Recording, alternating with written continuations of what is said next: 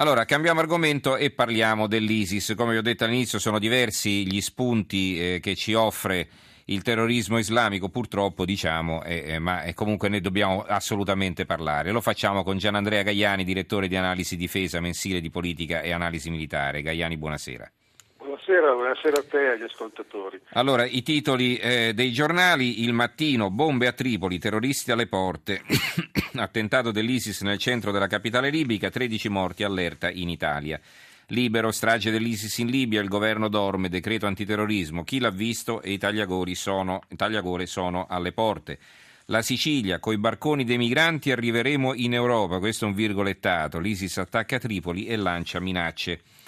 Il mattino di Padova, il governo libico Scaravilli si è allontanato, Scaravilli è il medico scomparso e queste sono le dichiarazioni del governo libico appunto. L'osservatore romano eh, punta su un'altra notizia, i curdi fermano l'avanzata dell'ISIS riconquistata la città di Kobane, obiettivo strategico dei miliziani.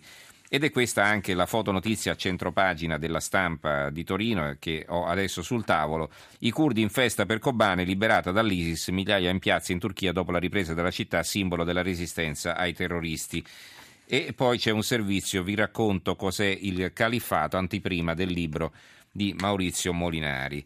Eh, il manifesto attacco a, Tripoli, attacco a Tripoli del califfato di Derna, Derna è una città eh, sulla costa libica, eh, dalla quale tra l'altro partono i barconi verso l'Italia, che è sotto il controllo appunto di questi fanatici. Il giornale, i terroristi ci minacciano, veniamo in Europa con gli immigrati, il latitante Abu Omar fa il macellaio al Cairo, ma nessuno pensa di chiedere l'estradizione, l'ISIS a un passo da noi. E infine l'avvenire, Libia, strage dell'ISIS all'hotel degli stranieri, il Premier nel mirino.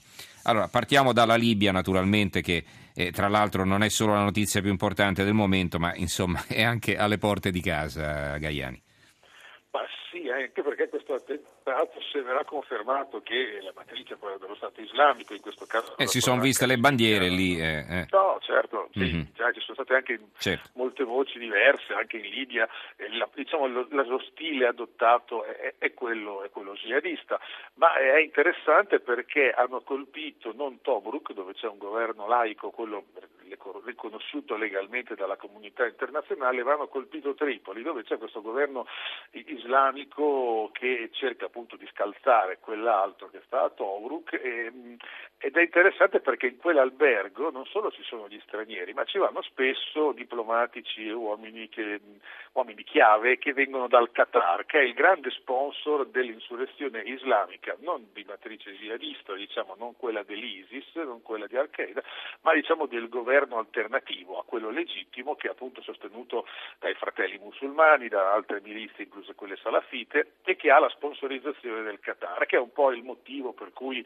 eh, gli affari del Qatar in Libia sono questi ed è un po' il motivo per cui l'Occidente non è eh, mai intervenuto in Libia. In fondo noi siamo tutti legati europei al Qatar da motivi d'affari, in particolare gli investimenti di questo paese. Quindi l'attacco dello Stato islamico eh, a questo albergo eh, non prende di mira solo i soliti obiettivi occidentali, quindi l'americano, il contractor americano che era lì, il francese, ma anche un attacco al Qatar, che è uno dei paesi che mh, ha aderito alla coalizione che in Iraq e Siria, eh, in particolare in Siria, eh, i paesi arabi sono alleati degli americani nel fare questa blanda guerra allo Stato islamico in territorio siriano. Quindi insomma in questo attentato si può vedere anche eh, una, una, matrice di islamici estremisti, quelli dello Stato islamico, che attaccano altri islamici forse un po' meno estremisti. Insomma. E quindi questo complica ulteriormente le cose perché trasforma di fatto quella il conflitto libico in un tutti, una guerra tutti contro tutti uh-huh. Era un po' il rischio che si tempo. Ecco, il fatto che eh, l'ISIS controlli le coste, no? eh, qui sappiamo che ormai eh, il flusso di immigrati verso l'Italia è fuori, assolutamente fuori controllo, noi li andiamo a salvare in mezzo al mare, poi li portiamo qui e poi non si sa bene cosa fare, alcuni se ne vanno alla chetichella. Eh, come? Noi controllo. Sì, sì, certo, una volta caduto Gheddafi è chiaro, il controllo no, eh. no, ma al di là di quello, proprio la gestione di questa emergenza immigrati è stata fallimentare e l'Italia ne ha la piena responsabilità Noi siamo l'unico paese al mondo che usa la flotta per consentire a chiunque paghi l'obolo alla mafia locale e sappiamo già da tempo anche al terrorismo islamico per venire in Italia. Non è che noi usiamo le forze armate per aiutare i bisognosi, se no saremmo andati a prendere gli yazidi o i cristiani in, fuggiti dalle loro case in Iraq. No, uh-huh. chiunque paghi la tassa alla mafia e al terrorismo islamico viene accolto, salvato dalle nostre navi, portato in Italia e non gli viene neppure chiesto di farsi riconoscere, nel senso che e siccome le leggi europee prevedono che l'asilo debba essere dato dal paese che, nel, della, dell'Europa quale, nel quale l'immigrato sbarca, noi da, da, ormai parecchio tempo l'Italia non obbliga gli immigrati a farsi riconoscere, nel senso che se uno non vuole dire chi è, è liberissimo di farlo, cercherà magari di farsi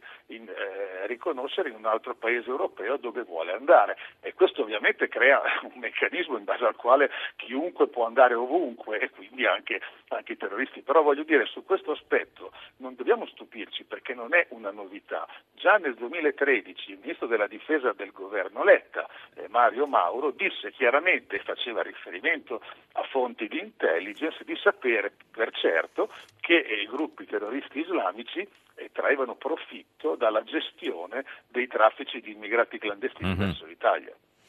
Certo, allora eh, spostiamoci dalla Libia in, eh, in Siria. Allora, eh, lo avevamo già detto con te, eh, insomma, quella di Kobane è più che altro una, una questione eh, di simboli, perché non è che la città strategicamente fosse così importante, però Insomma, dopo questo assedio durato mesi, eh, finalmente i curdi che poi erano riusciti ad affluire attraverso la Turchia e ad arrivare eh, in Siria dar mano ai fratelli curdi che erano invece assediati dall'ISIS, finalmente sono riusciti a liberare la città. Allora questo da un punto di vista anche psicologico, non solo simbolico, quanto può essere importante per la riscossa contro l'ISIS che, ricordiamo, controlla un territorio vastissimo?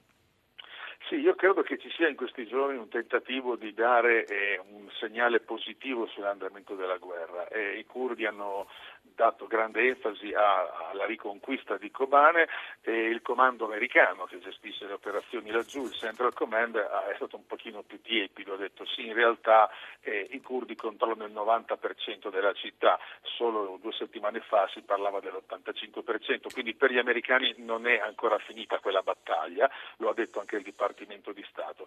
Nel, sempre lunedì eh, il governo iracheno ha dato molta visibilità alla riconquista di alcuni villaggi nella provincia di Diyala, quella nord-orientale, dove sono presenti anche le forze iraniane che danno una mano non tanto all'esercito iracheno quanto alle milizie sciite, de Badr, irachene che stanno combattendo la battaglia da quelle parti. È, è lì che sono intervenuti anche qualche tempo fa i cacciabombardieri di Teheran a dare una mano contro lo Stato islamico. Mi pare che l'obiettivo sia quello anche propagandistico di creare un terreno favorevole, almeno psicologicamente, a quella che da tempo si preannuncia come la grande offensiva per riconquistare. Mosul.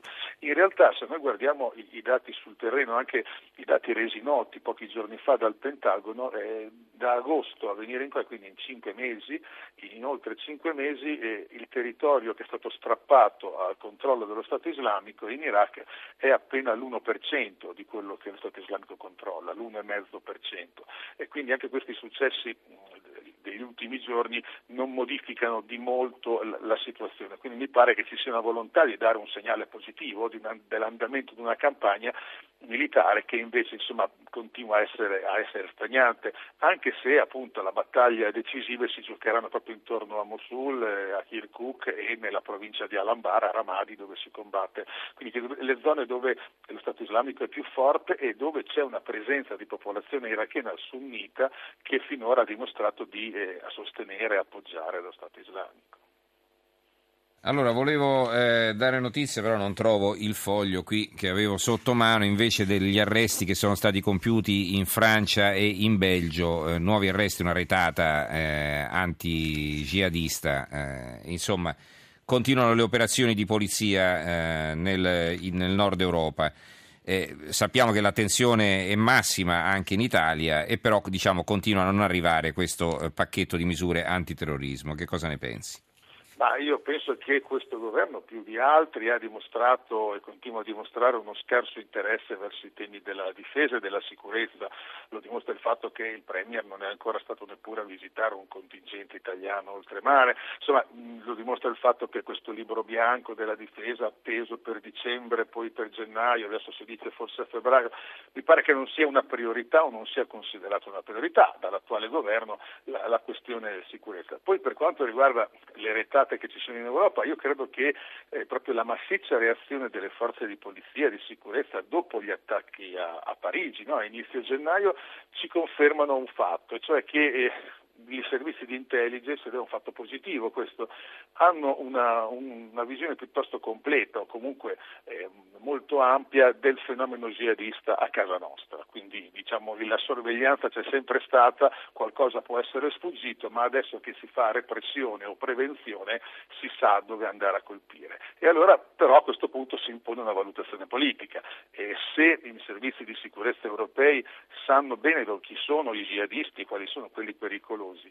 beh, però dobbiamo ricordarci che quando questa gente partiva per andare a fare la guerra a Bashar Assad in Siria, quando andava a uccidere cristiani e sciiti con azioni terroristiche anche civili in Siria, ci andavano benissimo quindi andavano a combattere Bashar Assad noi, di cui anche noi sostenevamo eh, la, la, rimozione anche con le armi aiutando la guerriglia. Adesso che questi tornano con idee molto bellicose nei nostri confronti ovviamente ci vanno molto meno bene e dobbiamo cercare di fermarli, ma l'importante è che almeno eh, queste azioni lo stanno dimostrando, i servizi di sicurezza hanno le idee abbastanza chiare su chi andare a cercare. Eh, eccolo qua, Francia e Belgio, blitz anti-jihad, otto persone arrestate, trovate armi. Eh, e poi sempre un po' nella stessa zona, no? eh, la zona di Roubaix, eh, dove si erano anche rifugiati poi i, i due fratelli Kouachi, insomma, nel nord della Francia, proprio al confine tra Francia e, eh, e Belgio. E, ehm, ancora, poi abbiamo eh, l'ultimo, l'ultimo, fatto da commentare, eh, un paese lontanissimo, coinvolto suo malgrado eh, nel, nella questione del terrorismo islamico è il Giappone, dopo il rapimento di questi due eh, di questi due giapponesi, uno dei quali è già stato decapitato, adesso è stato lanciato l'ultimatum per eh, il secondo. Si chiede in cambio la liberazione di una donna detenuta nelle carceri giordane, se non sbaglio, una donna che aveva compiuto un attentato. Eh, un attentato eh, dinamitardo, anzi poi lei non è riuscita a farsi saltare in aria, l'hanno beccata appunto con eh, le, le, bombe intorno al corpo, insomma, e però non era riuscita a farsi esplodere. E, secondo te come andrà a finire? Si manterrà una linea di fermezza e quindi il povero eh, giapponese eh, seguirà la fine del suo compagno oppure è possibile secondo te una trattativa? Il Giappone ha affidato, da quello che si dice, almeno la trattativa alla Giordania, che è un paese che ha buone possibilità di eh, negoziare con lo Stato islamico, anche perché qualcuno dice che il, suo, il, famoso pilota Giordano che venne abbattuto, cadde, venne catturato, si diceva che era stato ucciso durante un tentativo di liberarlo, poi qualcuno ha smentito, non è ancora chiaro se questo pilota Giordano è ancora vivo nelle mani dello Stato islamico oppure no, però l'ultimo video dello stagio giapponese, le ultime immagini lo mostrano con la foto del pilota in mano, mm-hmm. c'è un link stretto che unisce appunto la sorte del giapponese a, del, a quella del, del pilota Giordano se è ancora vivo, ma di fatto che lega eh, il Giappone alla Giordania. E la gran parte della popolazione giordana è favorevole, i sondaggi lo dicono, anche molti esponenti politici parlamentari giordani hanno espresso chiaramente la loro disponibilità a trattare e lo Stato islamico chiede alla Giordania, chiedeva alla Giordania per liberare il pilota che la Giordania uscisse dalla coalizione, che sarebbe un segnale militarmente forse poco influente, ma anche se molti aerei alleati occidentali sono basati in Giordania, di quelli che operano sull'Iraq e sulla Siria, ma mh, mm, un, sarebbe un segnale politicamente molto forte perché dimostrerebbe tutta la fragilità di questa coalizione che vede paesi sunniti, abitati da sunniti, che in larga parte simpatizzano per lo Stato islamico e per il suo approccio ideologico all'Islam, e, e, che, cer- che fanno la guerra o fingono di fare la guerra o fanno una guerra molto blanda a questo, a questo movimento terroristico che in realtà controlla un paese vastissimo, grande appunto come la Giordania, lo Stato islamico, e che appunto gode di, eh, di grandi simpatie all'interno delle opinioni pubbliche sunnite. Quindi diciamo che lo Stato islamico sta cercando con questa trattativa di mettere in luce le contraddizioni eh, di questi paesi sunniti dove appunto i governi fanno cose aderendo alla coalizione che sono poco sostenute dall'opinione pubblica e da parte della loro stessa classe mm. Bene, allora ringraziamo Gianandrea Gaiani, direttore di analisi difesa, per essere stato con noi. Grazie Gianandrea e buonanotte. Buonanotte.